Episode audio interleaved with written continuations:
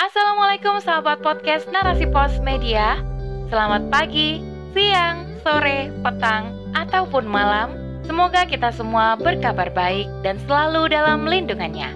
Amin, amin ya robbal alamin. Kali ini saya Dewi Nasyak akan menemani dalam rubrik syiar yang berjudul Fatu Mekah, Resolusi Kaum Muslim dan Introspeksi Quraisy oleh Dia Dwi Arista telah datang waktu pembalasan.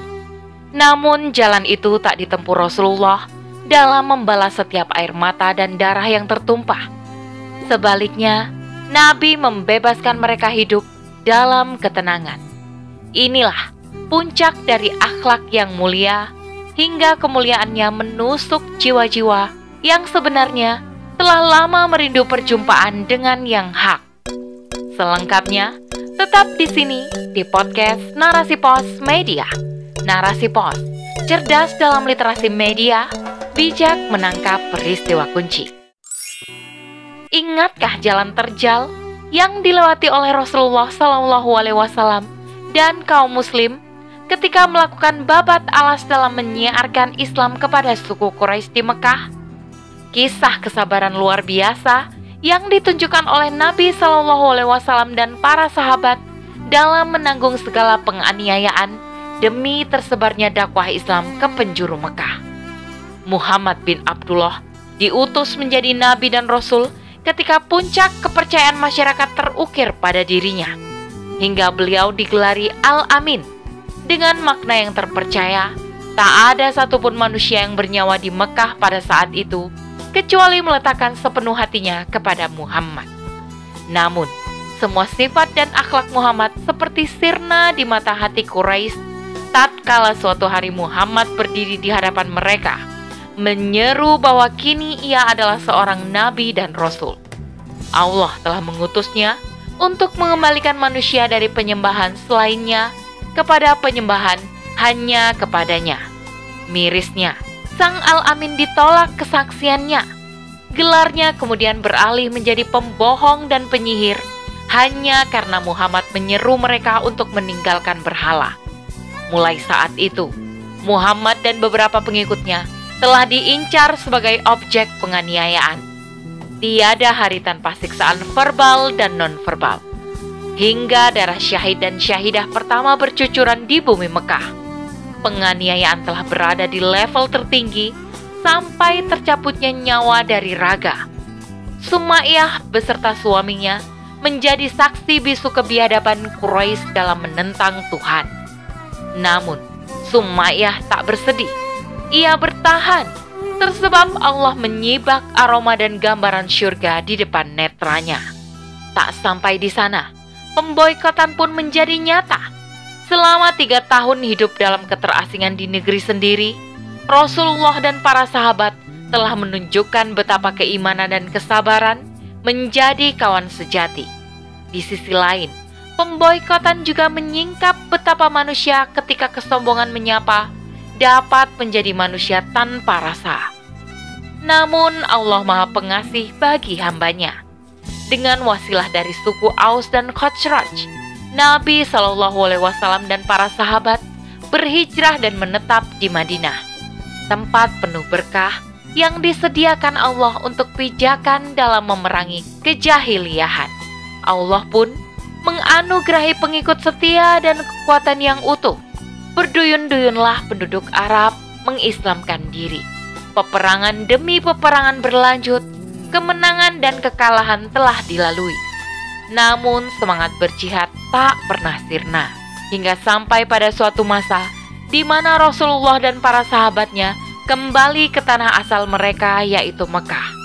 Kerinduan yang menggunung beserta gairah menyambut keislaman para orang tercinta tercetak jelas di setiap pembuluh darah mereka. Umroh pertama dalam perjanjian Hudaibiyah telah sedikit meluruskan rasa. Namun keinginan itu tetap ada membumikan tauhid di tanah suci Mekah. Tak disangka, Allah Subhanahu wa taala membukakan pintu dan perantara Quraisy yang lancang memerangi sekutu Rasulullah di Mekah, yakni Bani Khusa'ah. Dengan kelancangan itu, maka Quraisy telah melanggar perjanjian gencatan senjata dengan kaum muslim. Dan inilah kesempatan yang diambil kaum muslim untuk kembali dan membumikan tauhid di Mekah. Quraisy yang sadar akan kesalahannya hanya bisa menunggu laskar Muhammad menyongsong mereka. Abu Sufyan sang pemimpin Mekah pun dibuat kelimpungan meminta perlindungan untuk suku Quraisy hingga ia rela mendatangi Rasul di Madinah namun hanya punggung yang ia temui.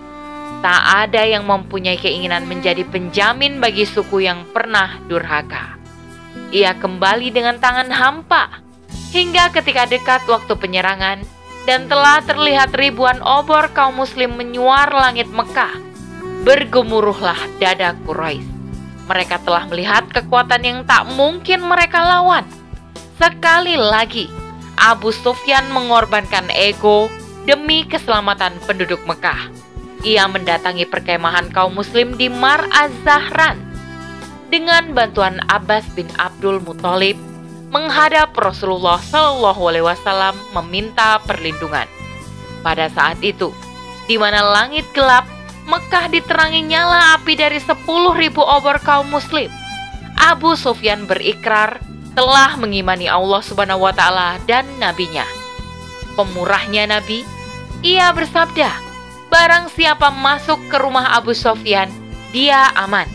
Barang siapa menutup pintunya, maka ia aman. Dan barang siapa memasuki Masjidil Haram, maka ia aman. Tak menunggu lama, Abu Sufyan segera kembali ke Mekah untuk meneruskan kabar gembira tersebut. Tempat ini menjadi saksi ketika diturunkan Al-Quran. Dan sekarang engkau kembali lagi kepadanya ucap Rasulullah Wasallam berulang-ulang dalam kekhusyuan. Nabi tidaklah memasuki Mekah dengan menegakkan kepala, akan tetapi kesyahduan, kerendah hatian telah menyebabkan kepalanya tertunduk menyelami karunia dan nikmat Allah Subhanahu wa taala. Beliau tidak berbangga diri selayaknya seorang agresor yang menaklukkan wilayah, malah ketenangan dan penuh penghayatan yang tercipta. Tepat ketika pasukan kaum muslim telah sampai di Mekah, mereka mendapati Mekah dalam keadaan kosong. Penduduknya telah berlindung di balik bangunan-bangunan yang disebutkan Nabi. Masya Allah, meski sempat terjadi perlawanan dari sisi pintu yang dimasuki Khalid bin Walid, namun kekhusyuan memasuki Mekah tetap terbentuk. Tibalah Rasulullah dan rombongannya di Ka'bah. Beliau pun bertawaf kemudian berhenti sejenak di depan pintu Ka'bah yang telah dibuka. Beliau Shallallahu Alaihi Wasallam berkhutbah di hadapan orang-orang yang mulai memasuki Masjidil Haram hingga di penghujung khutbah Rasulullah bertanya, "Wahai kaum Quraisy, menurut kalian apa yang akan kulakukan terhadap kalian?" Mereka menjawab, "Kebaikan sebagai saudara yang mulia dan anak dari saudara yang mulia." Beliau Shallallahu Alaihi Wasallam bersabda, Aku sampaikan kepada kalian sebagaimana yang dikatakan saudaraku Yusuf. Pada hari ini, tidak ada cercaan atas kalian. Semoga Allah mengampuni kalian, sebab dia maha penyayang. Pergilah kalian, sesungguhnya kalian telah bebas. Telah datang waktu pembalasan, namun jalan itu tak ditempuh Rasul dalam membalas setiap air mata dan darah yang tertumpah. Sebaliknya, Nabi Shallallahu Alaihi Wasallam membebaskan mereka hidup dalam ketenangan. Inilah puncak dari akhlak yang mulia, hingga kemuliaannya menusuk jiwa-jiwa yang sebenarnya telah lama merindu perjumpaan dengan yang hak. Rasulullah dan kaum muslim pun mulai membersihkan Ka'bah dari segala aroma kemusyrikan. Sejak hari pertama dakwah beliau jalankan, keinginan terbesarnya adalah menaklukkan Mekah Sepanjang 20 tahun perjuangannya, sepanjang itu pula kaum Quraisy memeranginya. Adanya pelanggaran perjanjian Hudaibiyah menjadi resolusi untuk memenangkan Mekah dari segala bentuk kesyirikan. Kaum kafir Quraisy yang melihat betapa pemaafnya beliau, hari di mana seharusnya pembalasan menimpa mereka, dengan ringannya Rasulullah menghapusnya. Akhirnya mereka luluh dan berbondong-bondong menyatakan diri berserah pada keagungan Allah Subhanahu wa taala. Inilah wujud introspeksi kaum Quraisy dalam memandang Islam dan kaum muslimin. Apabila telah datang pertolongan Allah dan kemenangan, dan engkau melihat manusia berbondong-bondong masuk agama Allah, maka bertasbihlah dengan Tuhanmu dan mohonlah ampunan kepadanya. Sungguh, dialah maha penerima taubat. Quran Surah An-Nasr ayat 1 sampai 3. Demikian rubrik siar kali ini. Saya Dewi Nasyak undur diri. Assalamualaikum warahmatullahi wabarakatuh.